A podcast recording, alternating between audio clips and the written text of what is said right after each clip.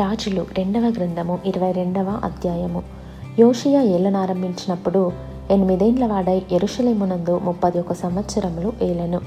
అతని తల్లి బొస్కదు ఊరివాడగు ఆదయాకు కుమార్తె అయిన ఎదీదా. అతడు యహోవా దృష్టికి యథార్థముగా నడుచుచు కుడి ఎడమలకు తిరగగా తన పితరుడకు దావిదు చూపిన ప్రవర్తనకు సరిగా ప్రవర్తించెను.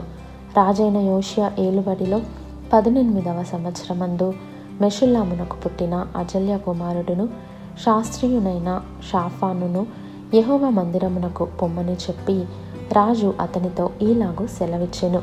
నీవు ప్రధాన యాజకుడైన హిల్కియా యొద్దకు పోయి ద్వారపాలకులు జనుల యొద్ద వసూలు చేసి యహోవ మందిరములో ఉంచిన రొక్కపు మొత్తము చూడమని అతనితో చెప్పుము. యహోవ మందిరపు పనికి అధికారులై పని జరిగించి వారి చేతికి ఆ ద్రవ్యమును అప్పగించిన తర్వాత యహోవా మందిరమందలి శిథిలమైన స్థలములను బాగు చేయుటకై యహోవా మందిరపు పనిచేయు. కూలివారికి వారు దాని నియ్యవలెననియు వడ్లవారికిని శిల్పకారులకును కాసిపని వారికిని మందిరమును బాగు చేయుటకై మ్రాణులనేమి చెక్కిన రాళ్ళనేమి కొనుటకును ఇయ్యవలెననియు. తెలియజెప్పుము. ఆ అధికారులు నమ్మకస్తులని వారి చేతికి అప్పగించిన ద్రవ్యమును గూర్చి వారి యొద్ద లెక్కపుచ్చుకొనకుండిరి.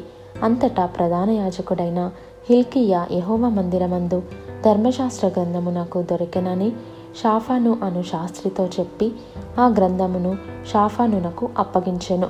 అతడు దానిని చదివి రాజునొద్దకు తిరిగి వచ్చి మీ సేవకులు మందిరమందు దొరికిన ద్రవ్యమును సమకూర్చి యహోవా మందిరపు పని విషయంలో అధికారులై పని జరిగించి వారి చేతికి అప్పగించిరని వర్తమానము తెలిపి యాజకుడైన హిల్కియా నాకు ఒక గ్రంథము అప్పగించనని రాజుతో చెప్పి ఆ గ్రంథమును రాజు సముఖమందు చదివెను.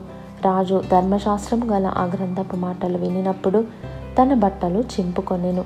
తరువాత రాజు యాజకుడైన హిల్కియాను షాఫాను కుమారుడైన అహీకామును మీకాయా కుమారుడైన అక్బోరును షాఫాను అను శాస్త్రిని అషయ అను రాజసేవకులలో ఒకనిని పిలిచి ఆజ్ఞాపించినదేమనగా మీరు పోయి దొరికిన ఈ గ్రంథపు మాటలను గూర్చి నా విషయంలోనూ జనుల విషయంలోనూ యూదా వారందరి విషయంలోనూ యహోవా యొద్ద విచారణ చేయుడి.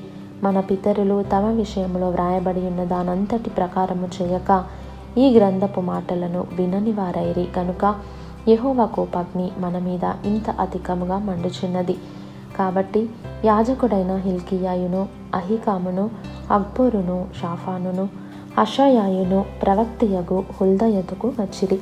ఈమె వస్త్రశాలకు అధికారియగు హర్హషకు పుట్టిన తిక్వాకు కుమారుడైన షల్లుమునకు భార్యయై ఎరుషలేములో రెండవ భాగమందు కాపురస్తురాలై ఉండెను.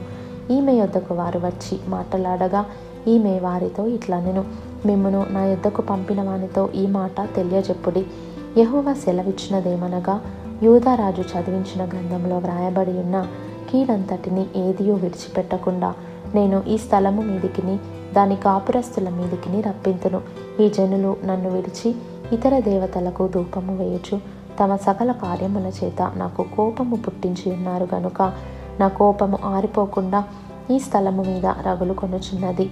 యహోవా యొద్ద విచారణ చేయుటకై మిమ్మను పంపిన యూదరాజునకు ఈ మాట తెలియపరచుడి.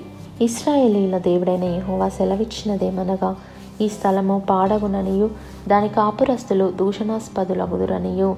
నేను చెప్పిన మాటలను నీవు ఆలకించి మెత్తని మనస్సు కలిగి యహోవా సన్నిధిని దీనత్వము ధరించి నీ బట్టలు చింపుకొని నా సన్నిధిని కన్నీలు రాల్చితివి గనుక నీవు చేయు మనవిని నేను అంగీకరించి ఉన్నాను.